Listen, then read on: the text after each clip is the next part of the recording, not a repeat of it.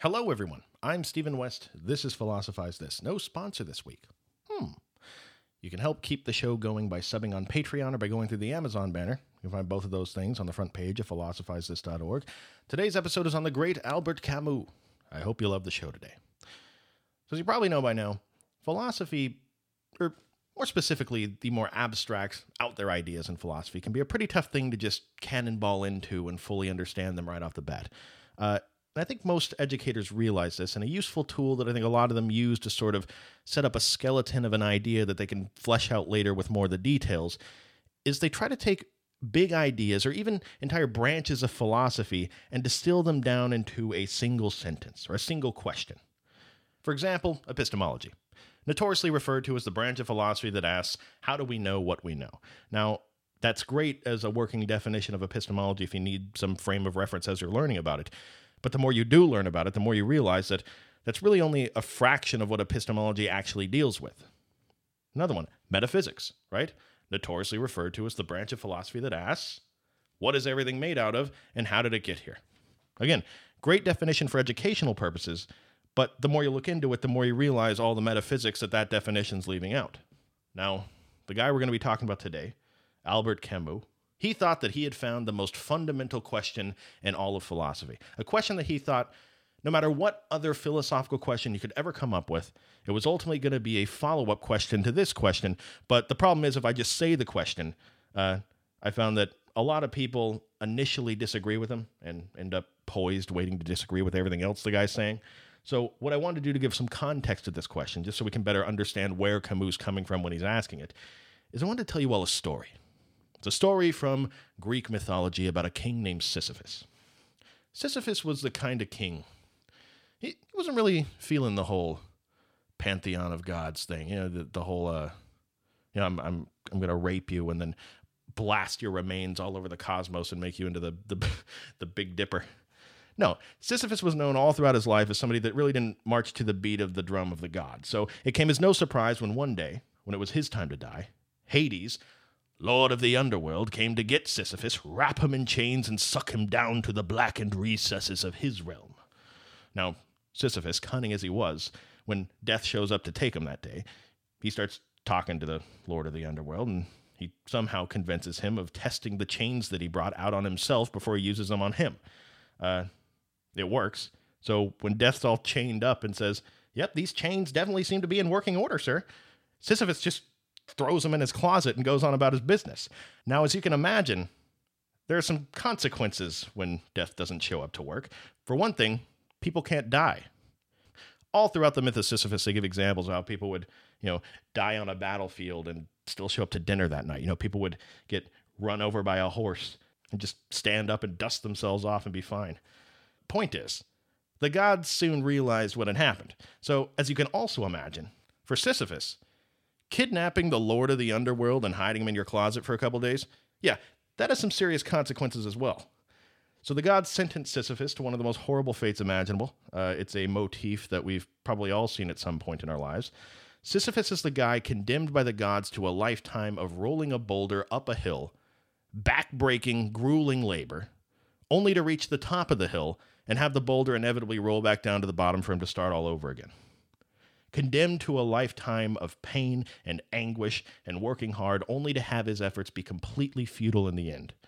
That boulder is always going to, you know, roll back down to the bottom of the hill. I don't know why I'm repeating myself. Now, Camus would say, What a wonderful metaphor. What a wonderful metaphor for your life.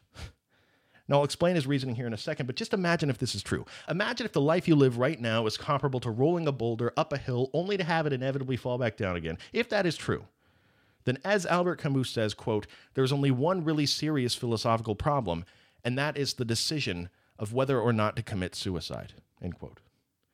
This is his fundamental philosophical question that I was talking about. This is the question that underlies everything else to him. Should we commit suicide? Now, hold on, hold on, by golly. Uh, at this point, many of you may be saying, all right, come on. Uh, don't you think that's just a little bit melodramatic, Camus? My life isn't that bad. I'm not condemned by the gods. I'm not rolling a boulder up a hill every day. I don't even like boulders. Well, it's a metaphor. Camus would say, uh, look, we're we're born, we grow up, we get a job, and it's so easy in this modern life for people to fall into this momentum of living the same exact day over and over again. You know, up, work, home, TV, bed. Up, work, home, TV, bed. This isn't how human beings were meant to live. It's it's it's monotonous. It's tremendously unfulfilling. It's practically devoid of anything that even feels remotely rewarding. Saddest part about it to Camus is most people just go along with it and never really question it. But not everybody ends up this way. Camus would say that if you're not one of these people that just sort of sheepishly goes along with it and never questions it, well, well, then you're one of the lucky few people that get to have your very own existential crisis. Congratulations. Because what happens when you really take a look at that lifestyle, that up, work, home, TV, bed lifestyle, is you start to wonder if any of this stuff that you're doing every day matters you start to feel isolated, start to feel alienated. You start to look at this death that's looming on the horizon for you, waiting for you, and you start to wonder, am I wasting this gift that's been given to me? Am I wasting my life? And when you have these feelings, you can't help but also feel pretty uncomfortable. So, in an attempt to alleviate this discomfort, you start to ask yourself some really tough questions, questions that are trying to get some clarity about this existence that you're in. What is the purpose of my life? What, what's the purpose of the universe for that matter? What is the meaning of all this? Is life really just me sitting in my front room, watching Netflix day after day, waiting for my kids to one day pick me up and go casket shopping? Camus talks about how when we find ourselves in this uncomfortable place, we seem to have this longing for happiness, this appetite for clarity, or an appetite for being able to make sense of everything, trying to find the purpose that we serve. And an extremely common place that people start looking for that purpose, just, you know, given the last several thousand years of human thought, is they try to look for some sort of preordained, cosmically prescribed meaning to it all. They look at their place within the universe and they ask themselves, what plan did this universe have for me? What function do I serve in the grand scheme of things? They ask these questions hoping for an answer, and what do they get? Silence. Nothing nothing answers you back as a human being when you ask those questions. It's not like there's, you know, some customer service rep from the universe call center that picks up. Well, Camus would say, given that fact, that leaves you with a very real problem on your hands. Because if nobody's picking up at the call center for the universe, we don't know what the purpose of the universe is. We don't know what our purpose is, or if we even have one. And what's worse is that you're just a human being. The only tools you have to arrive at the meaning of the universe are your eyes, ears, you know, your, your sensory experience, and your ability to reason. That's it. The fact that you're met with silence when you ask these fundamental questions about your existence probably means that the tools you have at your disposal aren't doing the job that well. Now, from here, you can draw any number of conclusions. A, a common one that people draw is that not just because nobody's answering doesn't mean that we don't have a purpose. Maybe we do, in fact, have a purpose, but to whatever prescribed that purpose to us, it's just not very important for us to know for certain what that purpose is. Or maybe if we knew what our purpose was, it would sabotage our ability to fulfill that purpose. For example, Genesis 1:28. God tells Adam to rule over all the fish and fowl and every living creature that moves on the ground, right? Wow, which I just realized doesn't really cover any underground animals. The, the point is, if you believe that the purpose of every animal in the world is for us to rule over them, part of that being that God allows us to eat these creatures, a cow doesn't know its purpose. And you can imagine how, if that cow knew its purpose in the grand scheme of things laid out in Genesis, it might inhibit its ability to fulfill that purpose. It, you know, it'd be trying to stay away from us lucky humans as much as possible because it's trying to survive. Maybe it's the same way for human beings. Maybe if we were able to know for certain what our purpose was, it would sabotage our ability to accomplish it. Now, another possibility you might arrive at when you ask yourself these questions and you're left with nothing but, you know, the celestial dial tone is that maybe this universe has no meaning. Maybe the universe has no meaning. Or even if it does have a meaning, maybe just because of these crude tools, these, these eyes and ears and our ability to reason, maybe it's impossible for you to ever discover that meaning with certainty at all. You know what? When you're asking these questions, who really wants to believe that? Uh, I'm not going to let some existential crisis ruin my day. So let's hold out hope. How about that? Maybe I do have a purpose. After all, sure, I'm just a human being, but the, the flip side of that is I'm just a human being. Who am I to make some proclamation about there being no meaning to everything in the universe? So you arrive at this place, you decide you're going to reserve judgment, keep your eyes peeled for that meaning all around you, and you're going to go on with your life. Usually people do this with a set of idealistic expectations about how the universe is going to be treating them. After all, it kind of makes sense. If you do play some sort of role in the grand scheme of things, easy assumption to make from there is that the universe must have some sort of way to protect that investment. So you go on throughout your life armed with that set of expectations, keeping your eyes open, and then inevitably, the universe smacks you in the face. Whap. Life happens. Your, your sister gets hit by a car. You don't get the job that you wanted. These sort of things happen all the time, things that we see as horrible tragedies, things where lives are often completely destroyed by them. You start to notice that human suffering in this universe is visited on a scale that's pretty difficult to comprehend at times. And when these things happen to us, one thing seems clear in that moment. Whatever purpose the universe has for you, it doesn't seem to ensure that you're going to be, you know, financially stable or surrounded by a big family that loves you at Thanksgiving. In these moments, the universe seems pretty uninterested in whether you're going to be happy or not. In this moment, the universe seems pretty uninterested in you. Now, Camus would say we find ourselves in these moments a lot, especially when we're young. And because we're so desperately trying to find this cosmic meaning to our life that we swear must be out there somewhere, we, we start to get confused and scared. We, we start to have this inner monologue. Why is this happening to me? Uh, all this tragedy just seems so, so random. I'm not a bad person. Why are all these terrible things happening to me? And that, that criminal over there, he's never had anything bad happen to him. Maybe, maybe the way I act doesn't have any bearing at all on whether the universe allows some tragic course of events to unfold in my life. Maybe it all is just random, but if that's true, I'm still left with my original question What is the meaning of my life? Now, listening to that inner monologue right there, there's a lot of tension, right? Tension between expectations that person has about what should be happening to them and the reality of what actually did happen to them. Camus would say this tension tension he thought we all face at some point, and I'm sure we've all had a similar inner monologue to the one we just heard at some point in our lives. That tension is explained by the contrast between the fact that you're running around searching for some cosmically determined meaning to your life that the universe is going to guarantee for you, when the reality is the universe doesn't seem to have a meaning. Or at least if it does, we don't know what it is, and it's impossible for us to know for certain what it is, at least right at this second. What this means if this is true is that all that desire to find some cosmic meaning, all of the anxiety and regret, the pain that you feel when you see your loved ones in pain, or however the universe decides to smack you in the face at that moment, that is the pain of you rolling the boulder up the hill like Sisyphus and watching the boulder tumble back down to the bottom, all of your efforts for nothing. See, ultimately to Camus, it doesn't matter how hard you push the boulder. It doesn't matter how much you agonize over trying to find that cosmic meaning. Eventually, you're going to die. Everyone you've ever known is going to die. Your name's going to be forgotten. Walmart's going to take over the world. The sun's going to inflate and explode and destroy any trace of you that could possibly be left. Ultimately, because you didn't choose to be born, you have been condemned to a lifetime of pushing a boulder up a hill only to find out at the top that it was all pointless. Now, if this sounds pretty ridiculous, this is why Camus describes this existence as absurd. He describes us as being in a state of the absurd. He says, quote, Man stands face to face with the irrational. He feels within him his longing for happiness and for reason. The absurd is born of this confrontation between the human need and the unreasonable silence of the world. End quote. Now, if you're saying to yourself right now, wow, Camus, thank you. No, no, no, no, thank you. Thank you for that wonderful speech. You made your mother cry. You you ruined Christmas again, Camus. Thank you. You know, call me crazy, but I don't want to feel like this. I don't want to feel like Sisyphus pushing a boulder up a hill for the rest of my life for no reason. What am I supposed to do? And he'd probably say back to you, Yeah, no kidding. Nobody wants to feel that way.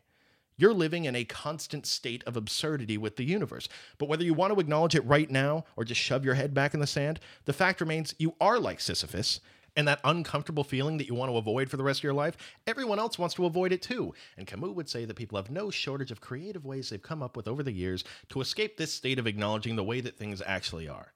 Now, one of the go to ways that might come to mind when you're in this absurd state is to just, you know, commit suicide.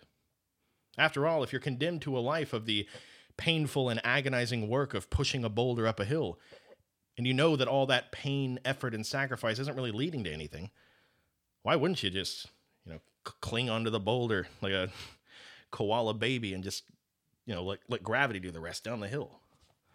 Certainly does solve your problem, right? Well, Camus would say no, it, it actually doesn't. Somebody that commits suicide as a response to the absurdity of the world, they're looking at the problem in a really misguided way. The problem is not with the fact that you're alive. The true problem is with the disparity between your search for meaning and how the universe doesn't seem to have a meaning that you can arrive at.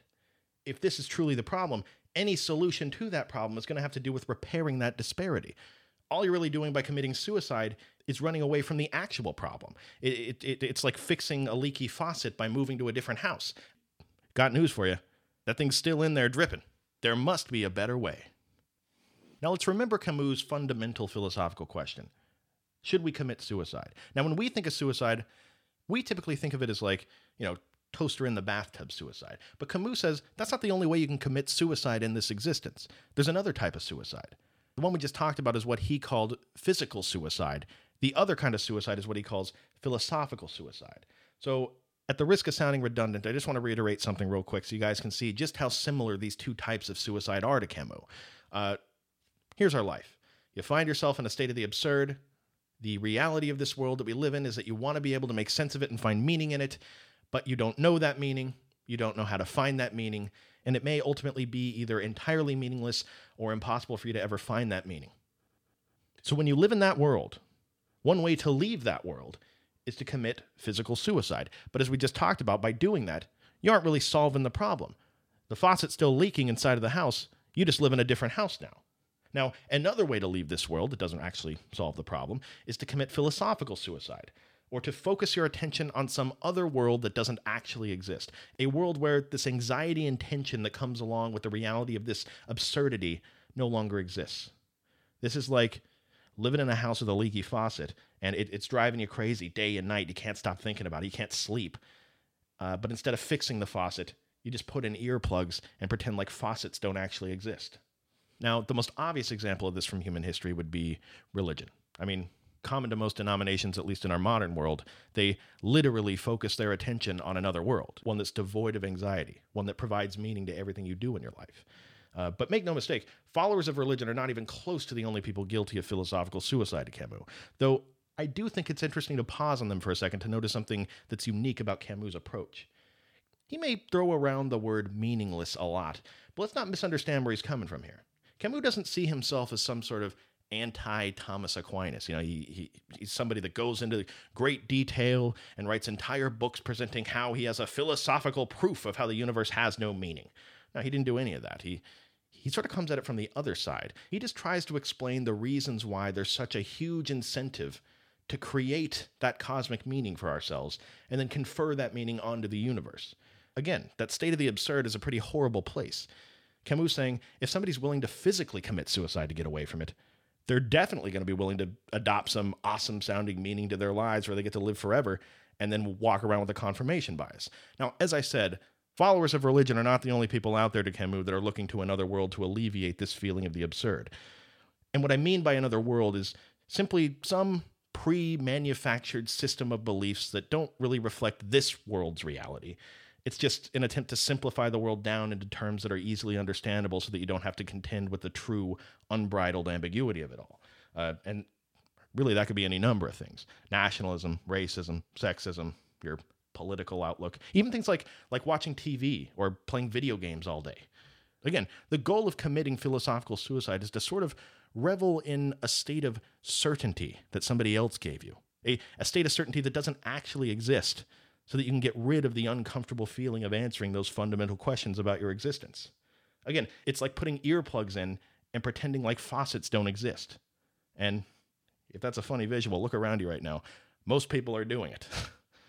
Now, for Camus, philosophical suicide runs into the same problem as physical suicide. It doesn't actually solve the problem, it just deludes you into believing that you already know everything about existence. Now, if you're one of those people out there saying, What's wrong with a little bit of hope, Camus? He'd probably say back, Hope? Stop hoping. Stop looking at some other world that doesn't exist, that's inside of a TV screen or inside of a book or inside of your reductionist view of the way that things are. Stop looking at that other world and start looking at this one. That hope, that constant looking to some other world, robs you of so much in this one. Hope may well be a calming influence when you're in that state of absurdity. But think of the cost to you. It robs you of the here and now, everything you could be experiencing now but aren't. See, Camus didn't think that any form of suicide was the right answer to this existential crisis. Physical suicide and philosophical suicide are just two different ways of running from the problem. But Camus thought, how about instead of running from the problem, you welcome the problem with open arms? You embrace the problem, chain yourself to the problem, find comfort in the uncomfortable. See, the thing Camus thought that people that commit philosophical suicide never understood is that not running from the absurd, but facing your existence head on and acknowledging it, standing in its face, that makes you a pretty amazing person. That's a pretty awesome accomplishment. How many other people you know that are brave enough to do something like that? And bravery is how he thinks of it. You know, to Camus, somebody that faces their existence and doesn't run and hide from it is known as an absurd hero. That's what he calls him, a hero. Because to be aware of the absurd and stand in its face, in a strange way, is to be superior to it. Take the absurd head on, stop hoping and looking to another world that may not ever exist, and spend your time in the wealth of here and now, which to Camus seems to be sensory in nature. Camus talks about you know, in, enjoying the little things in life, enjoying the company of family and friends and, and good food, and just sort of appreciating the sensory experience that we were given, one that we're certain of. The picture that he's been painting starts to become very clear and very beautiful. You know, do the things that make you feel good if you love spending time with your family, enjoy them and appreciate them because you never know when this disinterested universe is going to take them away. Enjoy your food if you have it. You never know when this disinterested universe is going to throw a worldwide dust bowl our way and you'll be fighting to the death for a bag of peanuts. Yeah, maybe we are like Sisyphus. Maybe nothing we do will ever live on eternally, and maybe the anxiety and the regret and all the hard work that we put into this life is going to ultimately be meaningless. But the gods only condemned Sisyphus to push the boulder, they didn't condemn him to resent the process.